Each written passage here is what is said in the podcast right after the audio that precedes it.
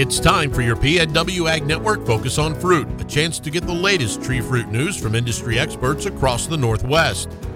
We're chatting with Ashley Thompson of O S U Extension. Ashley, O S U and W S U are recommending cherry growers that come across X disease and little cherry virus remove their trees. What's the best way to remove that tree to try to corral L C D?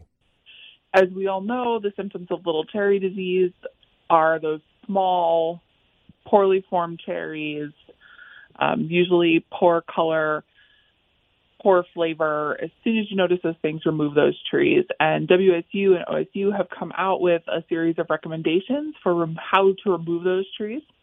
Um, we often suggest applying a pesticide and insecticide for leaf hoppers before you go ahead and uh, cut down that tree. So apply that insecticide, then go through and and cut that tree, and you may want to do a a stump cut treatment with an herbicide at that point, or you can, right before you cut that tree down, you can apply a frill herbicide treatment, and that's just an herbicide like glyphosate that is correctly labeled for a cut stump treatment.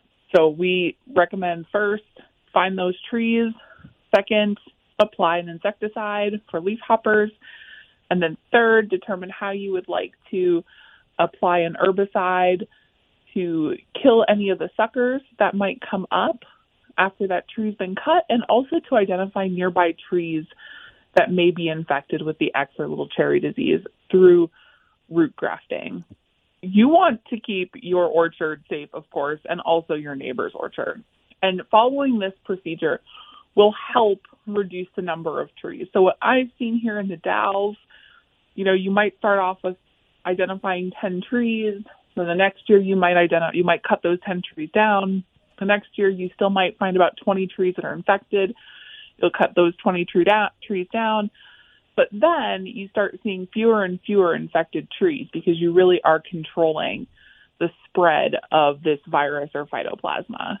I think the most important thing to remember about tree removal, it is it, it is really the absolute key step to controlling the spread of X disease and little cherry virus.